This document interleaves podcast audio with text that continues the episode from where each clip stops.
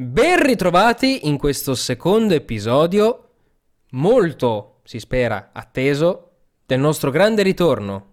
E stiamo parlando di Piano Sequenza, il podcast che parla di cinema in maniera un po' alternativa. Il tema di questo mese è il dono, mentre di questa puntata il suo tema è lo scopo. Ma tutto ciò... Dopo la sigla.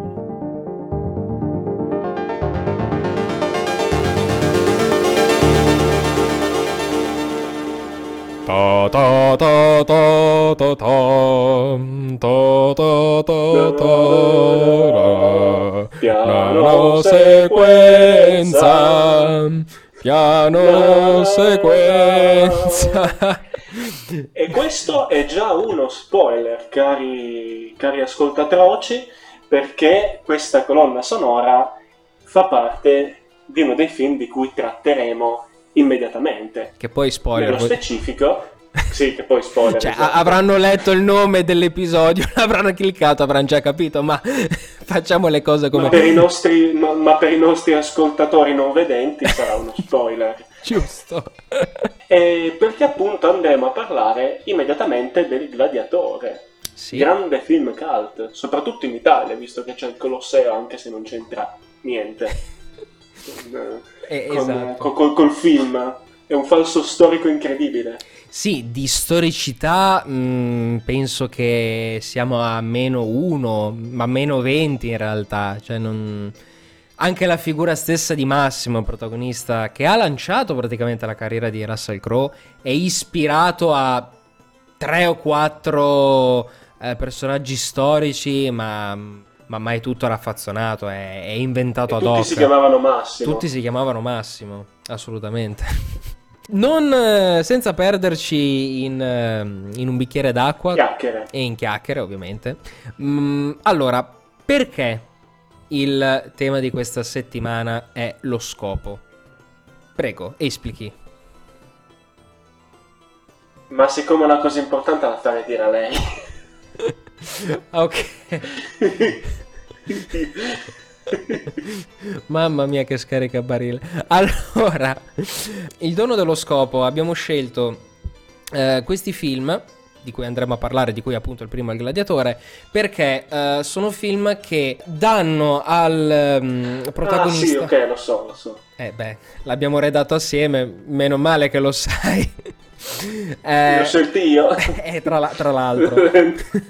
Praticamente tutto il film è mosso da uno scopo eh, prettamente del protagonista. Nel caso del gladiatore, fondamentalmente vendicare la sua famiglia uccisa ingiustamente da, da Comodo, anche lì da un magistrale Joaquin Phoenix, che anche lui è un- stato un po' lanciato da questo ruolo. Sì, eh, diciamo che ha avuto una carriera meno, meno ricca di fuochi d'artificio, cioè il vero fuoco d'artificio l'ha avuto con eh, Joker, sostanzialmente, perché prima sì era conosciuto, però non era quel nome che trae in un film. Tutti, tutti lo hanno adorato, bravissimo, in un fottio di film, però effettivamente è da Joker che è veramente esploso. E la differenza tra attori bravi e noti nell'ambiente a attori nazional popolari, chiamiamoli così, Sì, no? esatto. E mh, tornando al nostro, al nostro filmone, ehm, film di Ridley Scott, dei primissimi del 2000, praticamente si può considerare, oltre che un cult, anche un colossal. Tutte le persone che noi vediamo all'interno di un film erano fisicamente presenti, abbiamo un ammontare, un uso di comparse eh, enorme. Certo, poi c'era la computer grafica già all'epoca, ma per qualche ritocchino qui e lì, cioè mh, le scenografie ci sono, non è che c'era un green screen e robe varie. È quel film vecchio stampo, di cui a me piace veramente, veramente tanto, che dopo praticamente vent'anni non, non sente il peso di tutto quello che è passato, perché non è grafica, è tutto, è tutto vero. Questo è anche un discorso che abbiamo affrontato in, eh, in vecchi podcast, se ti ricordi. È vero, è vero. E quindi fondamentalmente eh, al nostro Massimo, il, il- che gli era stato promesso il ritorno a casa, torna effettivamente a casa, ma tradito da eh, Comodo stesso che per eh, invidia nei confronti di Massimo uccide eh, Marco Aurelio, cioè il padre di Commodo, e eh, dà la caccia a, eh, a Massimo, uccidendo la sua famiglia. Massimo diventa quindi un gladiatore e avendo un'esperienza in battaglia, essendo un generale, riesce a sbaragliare finché diventa il gladiatore. Il suo percorso però è costellato da personaggi che gli dicono non ti basta essere forte, devi conquistare la folla, esatto. che è un concetto che è stato declinato più volte, non soltanto nei film, ma è stato anche utilizzato anche come esempi per la vita reale, no? per quello che riguarda diciamo, il vendersi al giorno d'oggi, no? devi conquistare il pubblico prima ancora che la vittoria. Esatto, ma se vogliamo fare un paragone con la modernità, prendo una parentesi, quello dei gladiatori era un business fondamentalmente, anche perché, ripetiamo, il gladiatore è un falso storico enorme, i gladiatori non venivano mandati al massacro, erano delle superstar, erano praticamente dei wrestler dove però era, il combattimento non era coreografato, quindi ne, gio- cioè, ne giovava per tutti che il gladiatore restasse in vita e continuasse a combattere e continuasse a portare pubblico, soldi e quant'altro. Non succedeva, per carità, che qualcuno magari ci lasciava le penne perché le armi erano vere, ma era raro. Quindi iniziamo già a dire questo. Ah, lo sai, un altro, un altro falso, falso, storico è il segno del pollice in su o il pollice in giù di mm, Comodo. Ma dai. Sì, perché questo mi ha abbastanza stupito. In realtà il ti lascio in vita, tra molte virgolette, era il pollice in giù. Perché il pollice in giù rappresentava rinfodera la spada. Ah. Era il pollice in su che diceva uh, basta, però appunto non era ti uccido, era semplicemente basta il combattimento, chiudiamo il combattimento. Ma dai, che roba.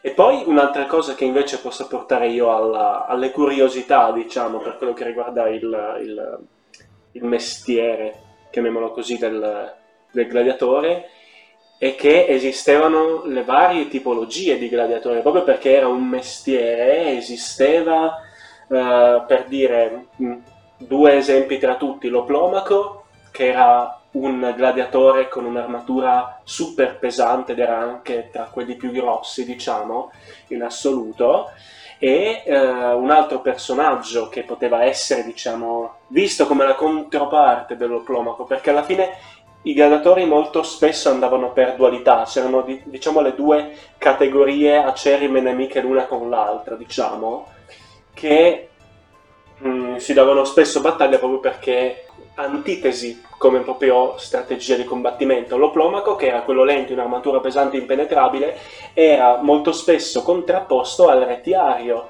che era un gladiatore con un'armatura leggera, munito, come dice il nome, di una rete per catturare e immobilizzare l'avversario e di un tridente per punzecchiare e infilzare l'avversario una volta catturato nella rete. Che aveva un'armatura leggera proprio perché doveva riuscire a zampettare attorno a quello che poteva essere l'avversario. Quindi era proprio una...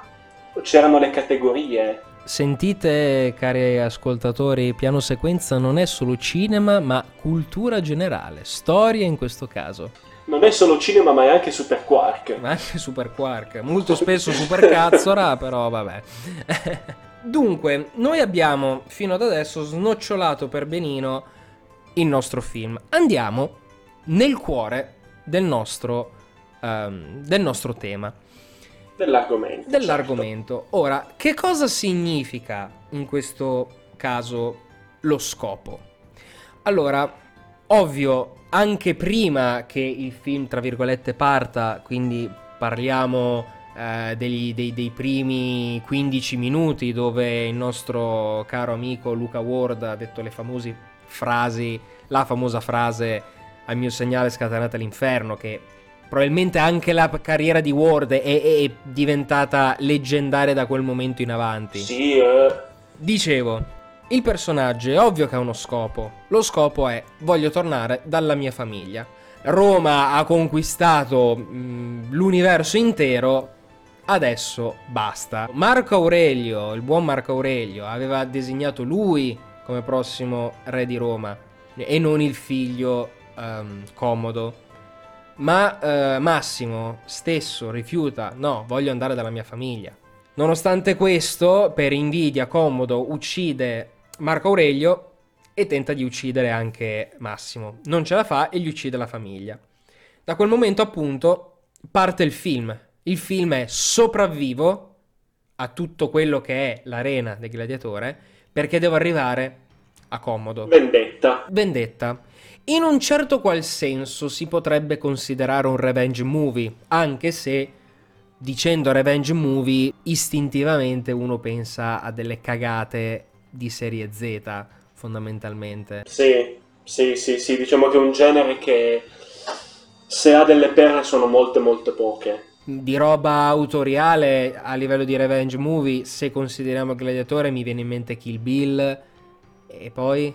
Ma qualche anno fa c'era stato quel film Revenge proprio, che c'era l'attrice che tra l'altro aveva un nome italiano, se non sbaglio, Ah che, sì, che ma... era andato molto bene, che era diciamo una specie di rilancio al cinema del genere. Non avevo sentito parlare male, diciamo così. E comunque la cosa interessante è che è il villain stesso a dare uno scopo di vita al protagonista. E questa cosa è un utilizzo che si vede molto spesso nei, nei film, per carità, però eh, analizzato è molto interessante perché paradossalmente se Comodo avesse lasciato Massimo fare quello che voleva fare, lui sarebbe diventato, Comodo dico, lui sarebbe diventato comunque imperatore, Sì, perché Massimo si sarebbe levato di culo, e basta. Mettendosi in mezzo hai creato la tua nemesi. E giusto per mettere la pulce nell'orecchio ai nostri spettatori, questo qua è un concetto che tratteremo anche in un altro episodio di questo mese, relativo a un altro film, diciamo rivisitazione storica come, come tema, ma su questo mi interrompo e ti faccio continuare. Sì, ehm, storia e cinema sembra che non vadano troppo a braccetto, effettivamente. Mm, No, e, Ta- e Tarantino l'ha dimostrato. No, è vero, Tarantino se ne sbatte i coglioni di, di Ma quello che è bene, stata la... Beh, sì, ma effettivamente fa, fa bene. Il finale di Bastardi senza gloria è tanta roba. Sì, ma come anche dicere una volta Hollywood, Sì, per dire. sì peccato le, le due ore e mezza di documentario prima, ma, ma questo è un altro Esatto, discorso. peccato il film in sé, Eh. secondo me, che adesso tutti quanti ci verranno a dire no, ma Tarantino beh, è bravo. Sì, è bravo, però ha rotto anche un po' il cazzo. Cioè, b- cioè, basta, basta. Che poi funziona soltanto con i film di cui fanno le magliette. Soltanto, cioè, come, come si chiama quel film eh, che non cita mai nessuno? Jackie Brown. Suo? Jackie Brown. Eh, esatto, esatto. Cioè, tut- a tutti quelli che adesso riprendiamo, a tutti quelli che dicono, eh, a tutti i vostri amici che non ascoltano piano sequenza, innanzitutto ditegli bastardi. Punto secondo, a tutti coloro che sono vostri amici che dicono no ma per me eh, Tarantino è il più bel regista di tutti i tempi eccetera eccetera. Chiedetegli ma tu l'hai visto Jackie Brown? Se ti rispondono no tirategli una testata. Perché allora co- co- cosa dici che sei un super fan? Eh?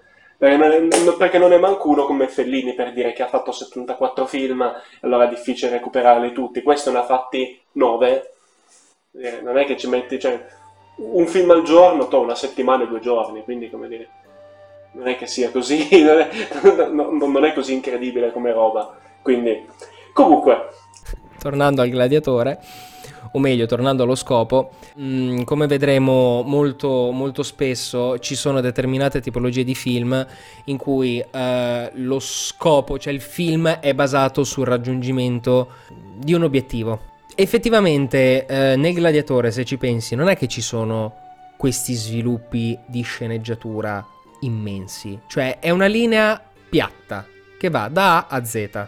No, è vero, è molto, è molto lineare. Se vogliamo proprio diciamo, analizzare il film per, eh, per quello che è, alla fine è, è un esempio perfetto per far capire che la trama è qualcosa di diverso dall'intreccio. Sì, Difatti, molto spesso la gente si, co- confo- si- si confonde e pensa che per fare un film incredibile serve una trama della Madonna. No, la trama mh, può tranquillamente essere un concetto molto semplice. Sì. È l'intreccio che poi va a definire quello che può essere la complessità di un film nella sua comprensione, nella sua struttura, eccetera. Il Gladiatore, secondo me, se è diventato un cult, come effettivamente è diventato, è perché è un film eh, comprensibile da tutti, proprio perché ha una trama lineare molto semplice, senza queste grandi confusioni, sai che è il buono, sai che è il cattivo, sai che il cattivo ha causato del male al buono e gli metti i bastoni tra le ruote,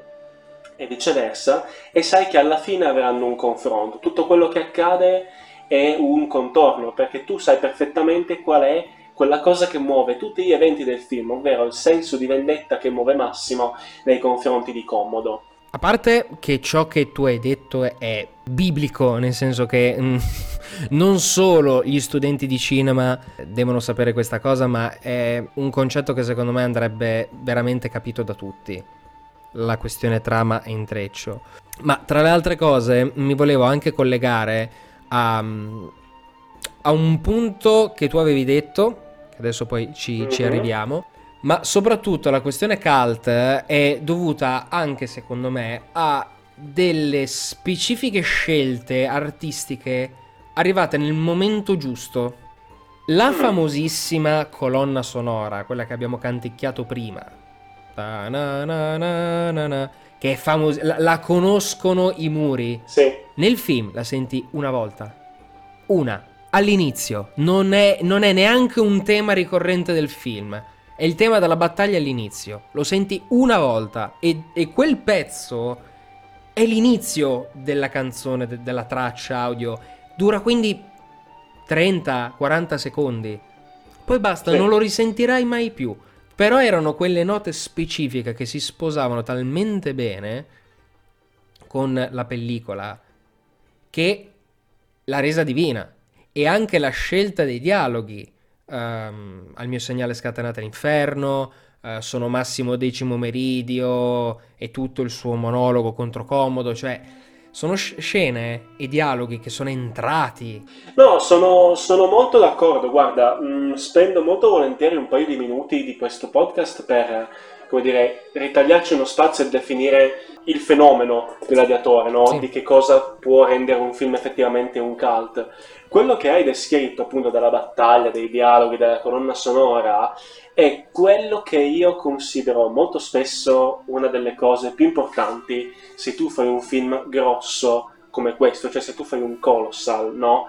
Mhm. tu sai perfettamente che la soglia dell'attenzione dello spettatore è di una certa durata, qualcuno dice che sia di 20 minuti, ma dicono che si sia accorciata a un quarto d'ora, quindi tu nei primi 5-10 minuti un film che vuole farsi ricordare, non solo ovviamente deve essere bello nella sua, nella sua interezza, ma la parte più importante sono i primi 10 minuti Sì, nei primi dieci minuti che devono essere in qualche modo il non soltanto il biglietto da visita del dire "Oh, questo è un filmone, ma è anche quello che molto più, molto più spesso si ricorderà allo spettatore una volta uscito dal film, oltre al finale, certo. ovviamente. Vuoi un altro esempio?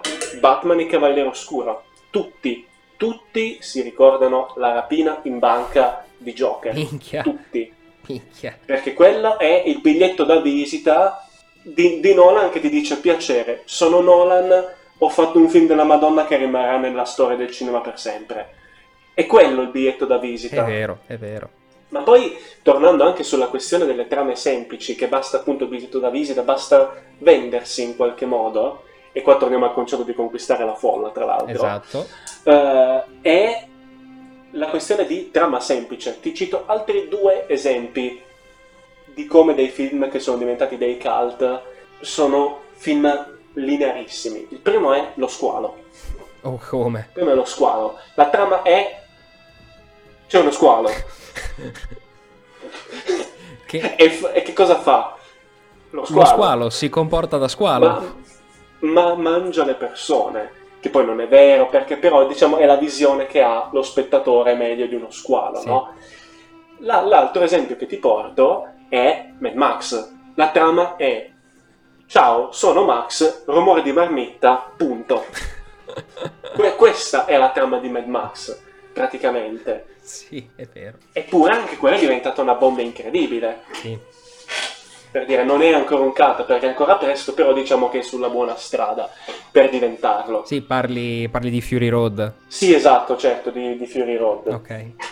Eh, tuttavia, tuttavia, Tuttavia, Il Gladiatore, come abbiamo spiegato tra un esempio e l'altro, è un film che porta in sé il senso di vendetta, il senso di rivalsa verso colui che gli ha sottratto tutto, non soltanto la famiglia, ma gli ha sottratto anche Marco Aurelio, figura comunque che lui considerava come un padre. assolutamente, assolutamente, sì, sì.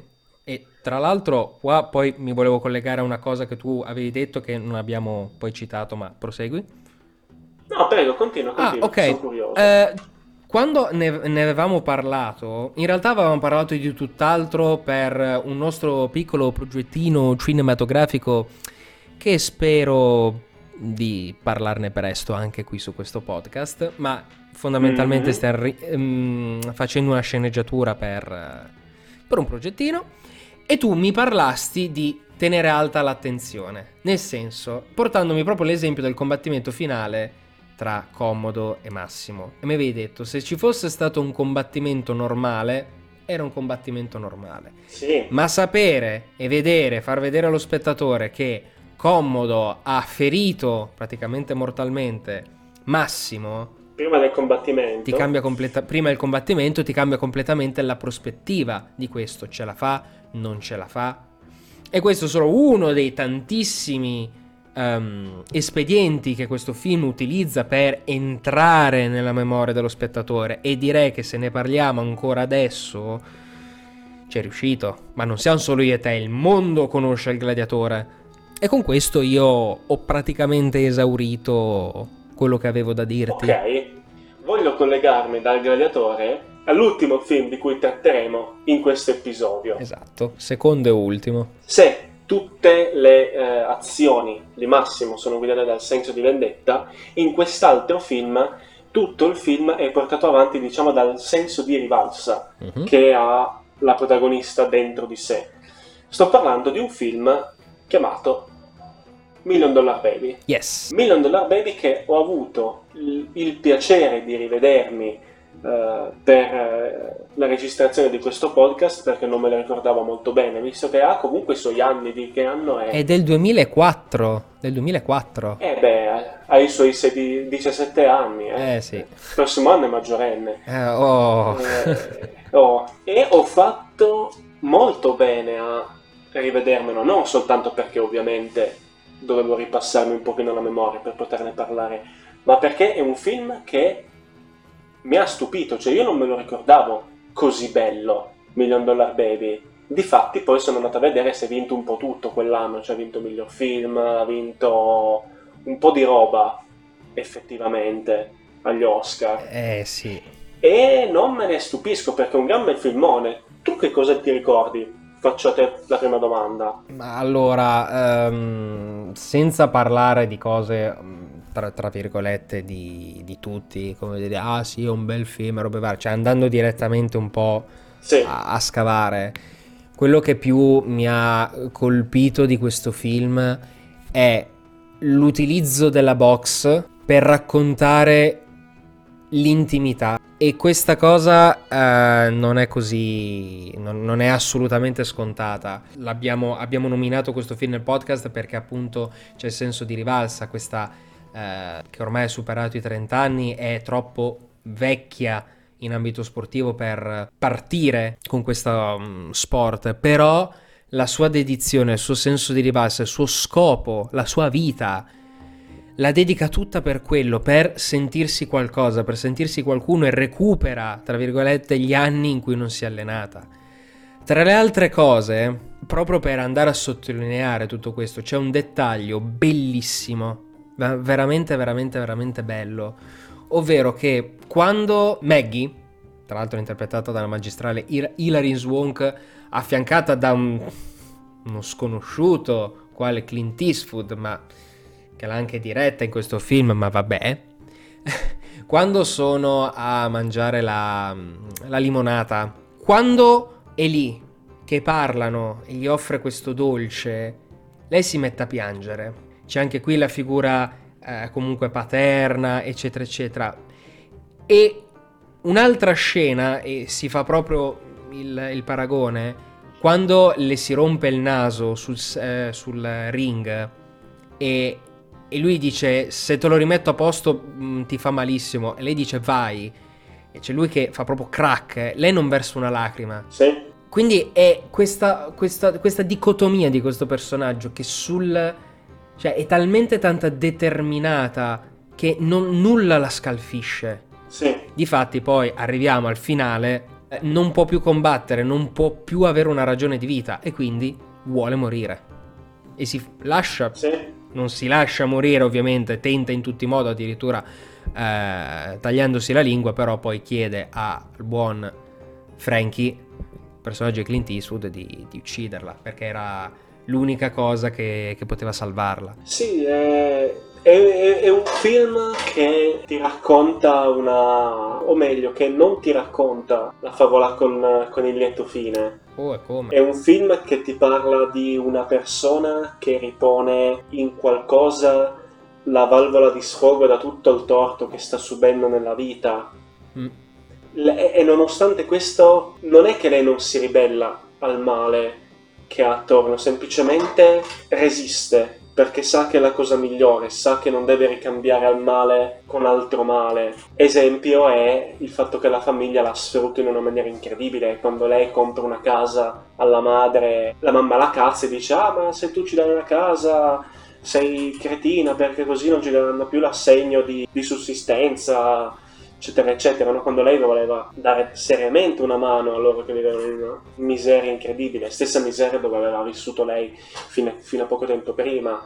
Eppure lei resiste e mette in, nella box nonostante abbia tutto contro. È un esempio di stoicismo che poi viene spezzato alla fine, è anche qua che sta il, il crudo realismo e la cruda bellezza di questo film. Lei alla fine vuole smettere di combattere perché dice io non posso più vivere una vita così e nessuno può dirle che fa male se non vuole più vivere in quella, in quella situazione. È un, un, film che in tempi non sospetti ha creato un'opera che parla in maniera cruda e quindi sincera di quello che è l'eutanasia, del perché le persone no, vogliono arrivare a togliersi la vita, vogliono togliersela proprio perché amano la vita amano quello che hanno avuto e non vogliono dover vivere una, vita rinunciando a tutto quello che hanno sempre avuto. Ed è un film che io ho trovato veramente meraviglioso, veramente ricco di cruda realtà, ma quella cruda realtà che in qualche modo è una specie di, di catarsi per lo spettatore. Io l'ho trovato una catarsi, non è il lieto fine, non è la tragedia greca lontana da quello che puoi essere tu, è una storia che potresti tranquillamente leggere sul, sul giornale perché è vera, è palpabile la disperazione, è palpabile il senso di speranza nel nutrire un sogno che si sta realizzando e la scorrettezza di qualcuno che te la sottrae. Il rapporto poi tra Clint Eastwood e lei è qualcosa di incredibile. Tu prima ne stavi parlando, infatti. Sì, sì, è come. Prima di ciò aggiungo solo che in coda a quello che tu hai detto e collegandoci sempre eh, al nostro tema è l'assenza di scopo o meglio la non più possibilità di raggiungere nuovamente questo scopo che uccide l'anima praticamente di questa, di questa donna che poi chiede poi eh, la, la morte fisica perché non può raggiungere quello scopo. Ed è Com- com- comunque tosto, comunque tosto. Sì, sì, molto interessante. Poi Eastwood dire, non, ha, non, ha, mai fatto un film leggero, effettivamente. No. Cioè, sono sempre film. Guarda anche Gran Torino per dire. Cioè. Ma ti dico, um, il mulo l'hai visto?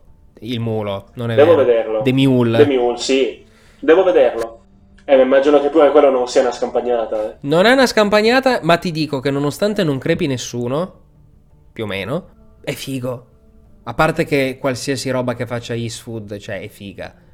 Mm, ma, ma, non perché è lui, ma perché è proprio, cazzo, un, un genio. Sì, no, no, no, ma è vero, è vero.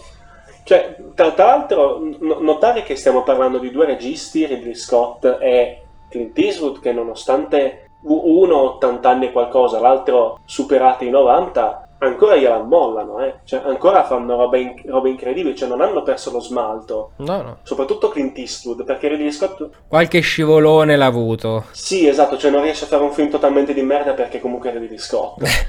Però Clint Eastwood io trovo che sia rimasto lucidissimo in quello che vuole per i suoi film, cioè è, è incredibile come a 90 anni sappia ancora raccontare delle storie non soltanto attuali, ma anche con uno stile che funziona. Sì. È incredibile, non è uno dei nova- di 90 anni che fa film in stile anni 50, cioè è uno che, come dicevo, gliela molla ancora adesso. Sì, tra l'altro riesce nella sua durezza ad avere un- una dolcezza incredibile. Cioè, Gran Torino ha la maschera da film duro, ma è un film molto dolce, ma come anche The Million Dollar Baby, appunto poi collegandoci al, al rapporto padre-figlia che si instaura, di cui tu mi dicevi. La trovata di sceneggiatura di chiamare lei col soprannome Mo- Mokushi, Mokushla, adesso non, non mi, non mi ricordo la pronuncia corretta, che, Sì. che poi diventa il suo nome da battaglia eh, sul ring, Mhm.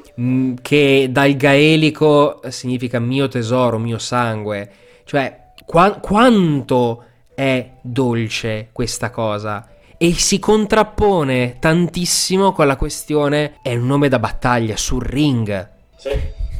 Mm, qui- qui- Quindi, wow, wow, wow, wow. Volendo dirigerci verso la chiusura di questo episodio, vorrei dire che se, se si dovesse dare una definizione del cinema di Clint Eastwood, è un pugno che tra le dita conserva in sé una carezza.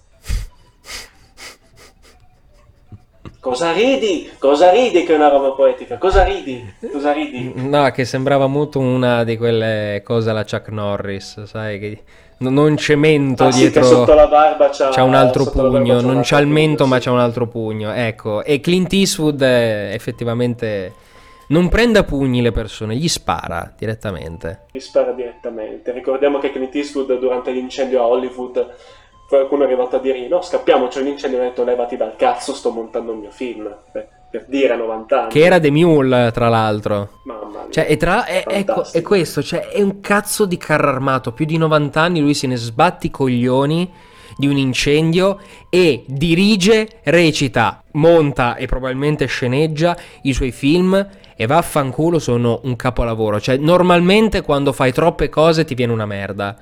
Perché esiste una squadra appositamente. Lui no, lui se ne sbatti i coglioni e fa e gli riesce bene e ti fa dei film della Madonna, uno più bello dell'altro. Come cazzo fai? Se- secondo me appunto vengono bene un po' perché lui ha talento e anche un po' perché comunque non essendo proprio di carattere così tanto malleabile uno lo lascia lavorare senza dirgli un cazzo perché cioè, fi- fi- figurati che piste può farti questo se provi a dirgli no ma guarda falla così piuttosto Eh. Cioè, secondo me gli vengono proprio come vuole lui perché ha, un caratteraccio però è bravo quindi lasciamolo fare Sì, no? infatti, se, se poi questi sono i risultati, ma facci, facci. Ma, ma infatti secondo me il produttore non, non lo vuole neanche incontrare, ha già i moduli precompilati, deve solo mettere la cifra e glieli spedisce. Tra l'altro, mh, non l'abbiamo nominato, non l'abbiamo nominato, ma una minima menzione la dobbiamo fare.